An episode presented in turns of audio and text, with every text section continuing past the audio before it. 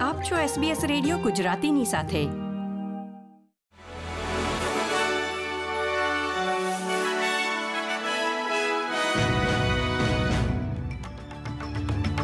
નમસ્કાર. પચીસમી સપ્ટેમ્બર બે હજાર ત્રેવીસના મુખ્ય સમાચાર આપ સાંભળી રહ્યા છો વત્સલ પટેલ પાસેથી એસબીએસ ગુજરાતી પર. ડાર્વિનમાં પોલીસે નોર્ધન ટેરેટરીના મુખ્યમંત્રી નતાશા ફાઇલ્સ પર તીવ્ર હુમલા કરવાનો એક મહિલા પર આરોપ મૂક્યો છે. તે મહિલાએ ક્રીમયુક્ત પેનકેક મુખ્યમંત્રીના ચહેરા પર લગાવી હતી. છપ્પન વર્ષીય મહિલાએ રવિવારે સવારે નાઇટ ક્લિફ બજારમાં મુખ્યમંત્રી પર હુમલો કર્યો હતો તેમ પોલીસે આરોપ લગાવ્યો છે. તે મહિલાને દસમી ઓક્ટોબરના રોજ કોર્ટમાં હાજર કરવામાં આવશે. રાજકીય બાબતોને પ્રભાવિત કરવાનો પ્રયત્ન કર્યાના આક્ષેપ બાદ ગ્રીન્સ પક્ષના સેનેટર નિક મેકીમે હોમ અફેર્સ સેક્રેટરી માઇક પેઝેલોના રાજીનામાની માંગ કરી છે. મિસ્ટર પેસિલો અને લિબરલ પાર્ટીના સભ્ય સ્કોટ બ્રિક્સ વચ્ચેના text message the Age and Sixty Minutes સુધી લીક થયા બાદ તેમને ઓસ્ટ્રેલિયન પબ્લિક સર્વિસ કમિશનરને મોકલવામાં આવ્યા છે. રિપોર્ટમાં જણાવવામાં આવ્યું છે કે પેઝિલોએ લિબરલ પાર્ટીના કેટલાક નિર્ણયોને પ્રભાવિત કરવાનો પ્રયાસ કર્યો હતો, જેમાં મંત્રીમંડળમાંથી મંત્રીની હકાલપટ્ટી અને નિમણૂકોનો પણ સમાવેશ થાય છે. સિડની સ્થિત ભારતીય કોન્સ્યુલેટ બાર શીખ જૂથ દ્વારા વિરોધ પ્રદર્શન કરવામાં આવ્યું હતું.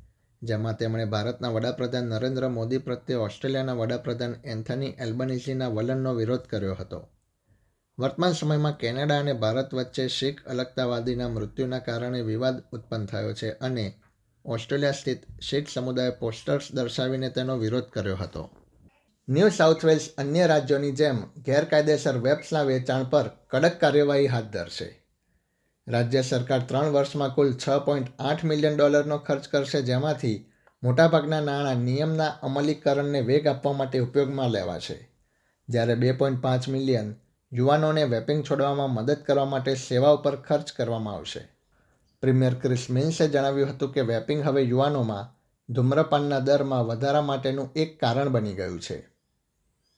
New South Wales education department વેબ્સનો ઉપયોગ ઘટાડવા માટે અત્યારથી આગામી વર્ષના જુલાઈ મહિનાની વચ્ચે જાહેર શાળાઓમાં ચાલીસ હજાર વેબ ડિટેક્શન ડિવાઇસ સ્થાપિત કરવાની વિચારણા કરી રહ્યો છે. રગ્બી વર્લ્ડ કપમાં વેલ્સ સામે ઓસ્ટ્રેલિયાની ટીમનો ચાલીસ છના જંગી અંતરથી પરાજય થયો છે. આ મહત્વપૂર્ણ મેચ હાર્યા બાદ ટીમના કોચ એડી જોન્સે સમર્થકોની માફી માંગી છે. ઓસ્ટ્રેલિયન ટીમ આ સાથે જ વર્લ્ડ કપના પ્રથમ રાઉન્ડમાંથી બહાર થાય તેવી શક્યતાઓ પ્રબળ બની છે. એસબીએસ ગુજરાતી પર આ હતા સોમવાર પચીસમી સપ્ટેમ્બર બે હજાર ત્રેવીસના મુખ્ય સમાચાર.